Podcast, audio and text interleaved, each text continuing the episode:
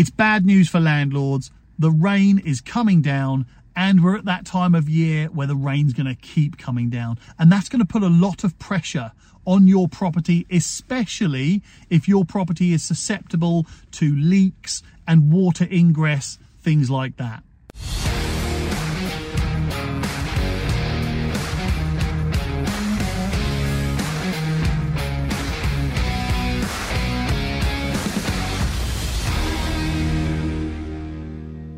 So here are two vital things that you need to know as a landlord, but also that you need to tell your tenant as well. Now, my lettings team are telling all of our tenants proactively whether they report leaks or not and giving them guidance, the same guidance I'm about to give you on what to do if there is a leak or any water ingress. Now, first of all, it's important for you to know as a landlord and for your tenant to know that most leaks cannot be fixed unless the rain has stopped because a lot of those leaks are coming in from the roof or from bay windows or things like that. So make sure you tell your tenant to contain the water as best as they can. In the meantime, you can organise your contractors to get out to that property as soon as it stops raining or as soon as they're able to get there to fix the problem.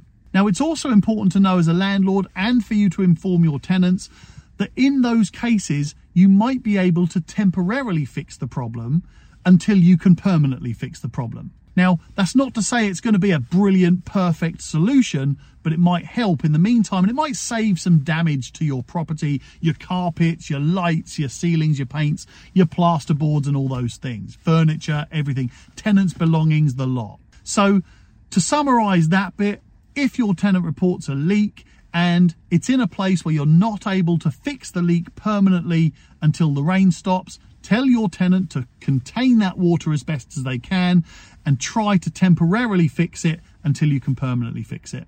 The second thing if your tenant reports a leak and it's coming through any electrical appliances or any light fittings, light switches, sockets, anything like that, it's important for you to tell that tenant not to touch any of them. Stay away from them. It sounds very common sense, but people, believe it or not, still try to turn lights on even when there's water coming through them. Just tell them to stay away from those light fittings, switches, sockets, appliances, everything anything electrical where there's water anywhere near it, do not touch. It's important for you to tell your tenants that because you don't want them to get hurt and you don't want them to cause any serious issues at your property. So remember those two things and hopefully you don't have much of a problem. Now, my lettings team are telling all of our managed tenants these messages in advance. Even if they've not reported any leaks or any problems with the rain, we're telling them these things in advance so that if anything goes wrong, they already know what to do.